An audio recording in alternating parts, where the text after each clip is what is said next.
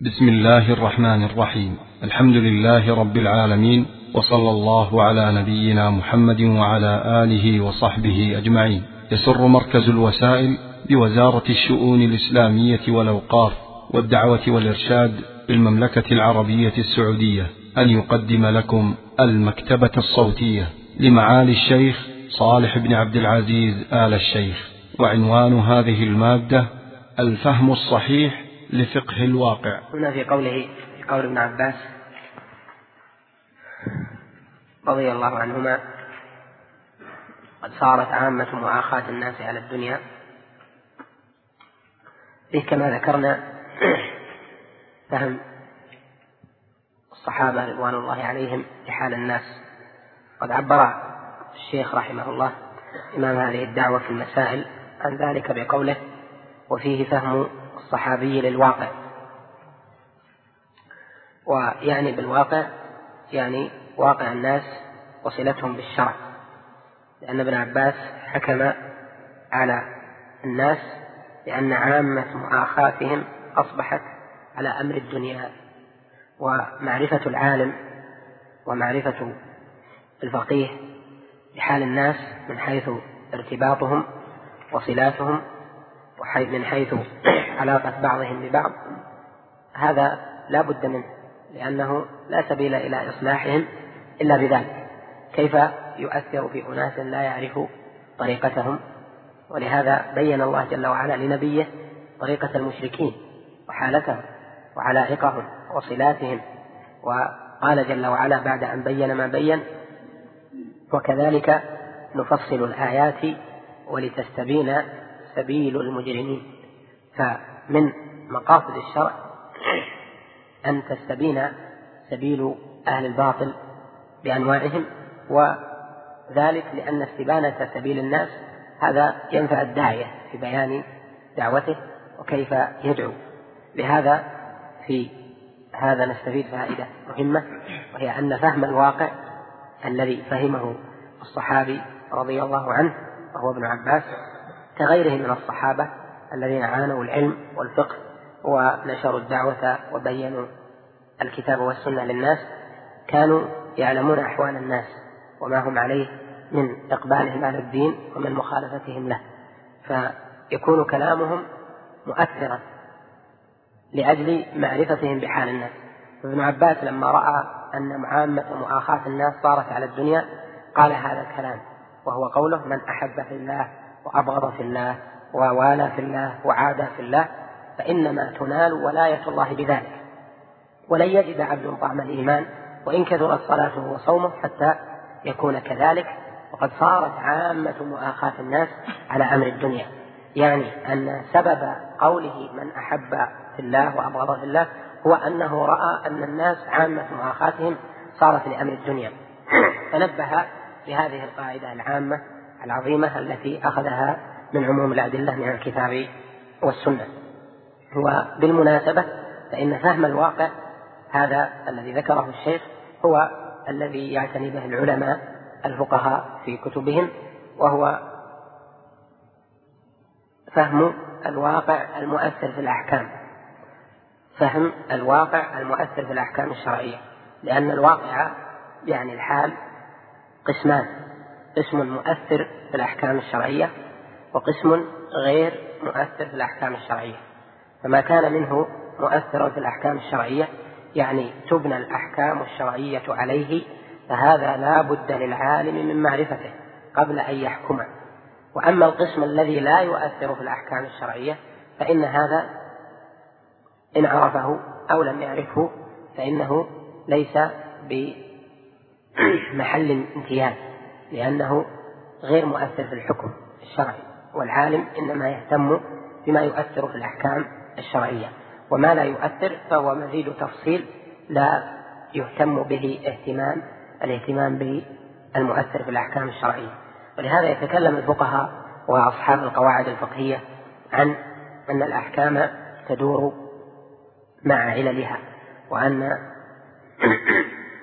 الفتوى تختلف باختلاف الزمان والأحوال. وهذا لا شك جميعا مبني على المعرفة بحال الناس. كذلك القاعدة المشهورة عندهم أن الحكم على الشيء فرع عن تصور والتصور قد يكون الحكم على واقع التصور لا بد أن يكون لذلك الواقع. لكن لذلك الواقع المؤثر في الحكم الشرعي. أما الواقع غير المؤثر في الحكم الشرعي فإن معرفته ليست مشترطة. في العالم لأن العالم يجب عليه أن يعلم ما يؤثر في الأحكام. أما ما لا يؤثر في الأحكام فلا يجب عليه. قد يكون ذلك من الثقافة قد يكون من زيادة العلم قد يكون من النافلة هذا باب آخر. لكن الوجوب لا يجب على العالم أن يتعلم أو يعلم قبل حكمه وقبل كلامه إلا ما يؤثر من الواقع في كلامه. فإذا تكلم بكلام مبناه على واقع أخطأ في تصوره فيكون مخطئا لأنه ما فهم الواقع الذي ينبني عليه أثر الحكم الشرعي. مثلا لو أتى بيحكم على شخص بأنه يستوجب الحد رجل زنى وأتوا به فقال قالوا له أيها العالم أو الشيخ أو القاضي هذا زنى. فلا يقول العالم أو القاضي لا يقول اذهبوا به فاجلدوه أو اذهبوا به فارجموه لابد من معرفة واقع هذا المعين حتى يصدر الحكم عن فهم لواقعه. فيسأل أولا يرى هل هو محصن أم غير محصن هل هو عالم بالتحريم أم غير عالم هل يعذر بالجهالة أم لا يعذر. يعني لابد أن يستفصل منه. حتى لا يقع في ذلك. كذلك يأخذ بها العلماء في مسائل كثيرة لأنهم يشترطون للحكم معرفة الحال سواء الأحكام عند المفتي أو الأحكام عند القاضي. لابد من معرفة الحال وهذا هو معرفة الواقع.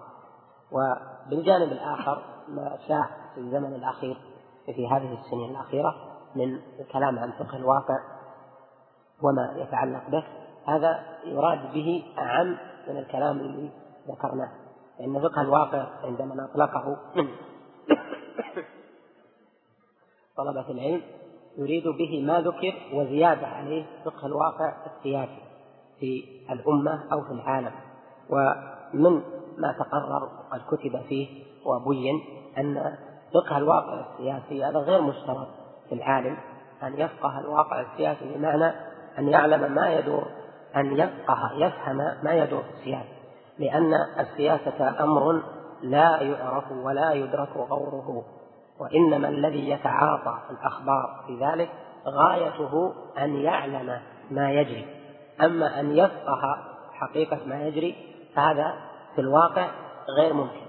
ولهذا تجد أن كثيرين ممن تصدوا لمثل هذا يصيبون بعضا ويخطئون بعضا وقد يكون الخطأ أكثر من الصواب.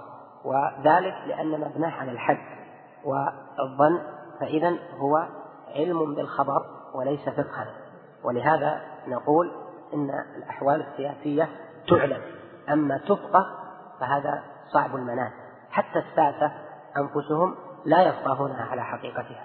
يمكننا أن نفقه من الواقع السياسي ما فقهنا الله جل وعلا به وهي الأصول الثابتة لعلاقة المؤمن بأعدائه. هذه أصول ثابتة نفقهها فقها جيدا مثل معرفة أعداء المسلمين. قال الله جل وعلا والله أعلم بأعدائكم وكفى بالله وليا وكفى بالله نصيرا. بين الله جل وعلا لنا أن المشركين جميعا أعداء لنا وأن اليهود أعداء لنا وأن النصارى أعداء لنا وأن المنافقين أعداء لنا. فهذا الأصل العام فقهه يكون بفقه الكتاب والسنة وليس بفقه شيء زائد عليه. فيكون المؤمن يأخذ حذره بالفقه المستنبط من الكتاب والسنة. لأن هذا الفقه الخاص الذي يسمى فقه الواقع هذا لا يدركه علما وليس فقها لا يدركه معرفة إلا الخواص جدا.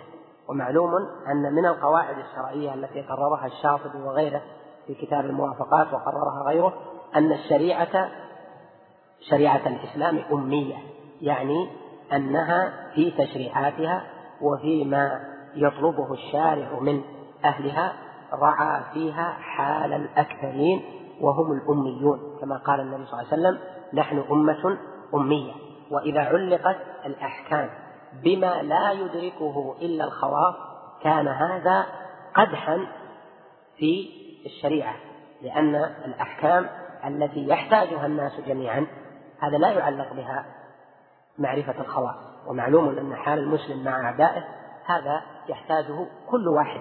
ولهذا بينها الله جل وعلا في القرآن مفصلا جدا. فإذا القدر الواجب من ذلك الذي يسمى فقه الواقع السياسي قدر الواجب منه الذي يجب على كل مسلم أن يعلم من ذلك الواقع الواقع الذي أخبر الله جل وعلا به في كتابه أو أخبر به النبي صلى الله عليه وسلم في سنته. وما هو أبعد من ذلك فإن هذا قد يكون من فروض الكفايات وقد يكون من المستحبات وقد لا يكون ممدوحا في بعض الحالات إذا كان معه التفريق. في أصول شرعية لأن هذا هذه المسألة حادثة. وأول من أطلقها حسب علمي أول من أطلقها في هذا العصر هو سيد قطب في تفسيره في كتابه في ظلال القرآن في سورة يوسف فإنه عند قوله تعالى فيما أذكر وربما أكون نسيت عند قوله تعالى قال اجعلني على خزائن الأرض إني حفيظ عليم. قسم الفقه إلى قسمين فقه الأوراق وفقه الحركة. وقال إن فقه الحركة مبني على فقه الواقع ولا بد للحركة يعني للجماعة الإسلامية المنظمة أن تعتني بفقه الواقع لأن مبنى حركتها على معرفتها لفقه الواقع وقدم معرفة فقه الواقع على ما سماه بفقه الأوراق. وذلك أنه قال إن فقه الأوراق وهو فقه الكتاب والسنة أنه يحتاج إليه إذا قامت الدولة المسلمة. وأما إذا كانت الدولة المسلمة أو الجماعة المسلمة ليس لها سلطة سياسية تحكم فإنه كيف يعتنى بفقه الفقه الأوراق قبل أن تقوم؟ فيكون العناية بفقه الأوراق في فراغ على حسب تعبيره في فراغ يعني ليس منزلا على واقع معين. ثم ثم ركز على الاهتمام بفقه الواقع هذا حسب علمه هو أول من من وزع هذا التوزيع وذكره ومسألة فقه الواقع إنما اشتهرت في الزمن الأخير يعني في الثلاث سنين الأخيرة لكن هي معروفة بين الدعاة وبين الشباب من عقود من الزمن يعني من نحو عشرين سنة وقريب منها يعني الاهتمام بفقه الواقع لكن كونه منظرا ونحو ذلك هذا صار في الزمن الأخير. المقصود أن الفكرة هذه أول من أطرقها هو سيد قطب وطرقه لها كان مبنيا على نظرة وهذه النظرة غير صائبة في أصلها وهي أن الأوراق فقه الأوراق يعني فقه الكتاب والسنة لا يحتاج إليه إلا إذا قامت الدولة المسلمة هذا غلط. حتى في البلاد التي لا تقوم ليس فيها دولة مسلمة فإن الدعوة التي لا تقوم على فقه الكتاب والسنة فإنها دعوة لا تمس إلى الإسلام بصلة بل هي دعوة مبتدعة. إذا كانت لا لا تهتم بفقه الكتاب والسنة فماذا يهتم الناس إذا لم يهتموا في دعوتهم بفقه الكتاب والسنة؟ نعم قصد سيد قطب فيما ذكر هو الإغراق في فهم فقه الأوراق كما ذكر هو عن بعض من يستفتى في مسائل عظيمة جرت على المجتمعات الإسلامية يقول لم تكن من صنع المجتمع الإسلامي.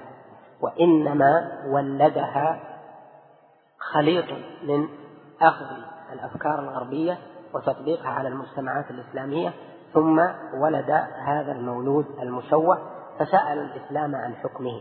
هذا الكلام ليس فيه. الكلام في فقه الأوراق وإطلاقه لم يكن صائبا. فقه الأوراق يحتاج كل داعية. ولهذا ترى دعوات كثيرة قائمة اليوم في المجتمع الإسلامي لا تهتم بتربية أفرادها على الفقه فقه الكتاب والسنة.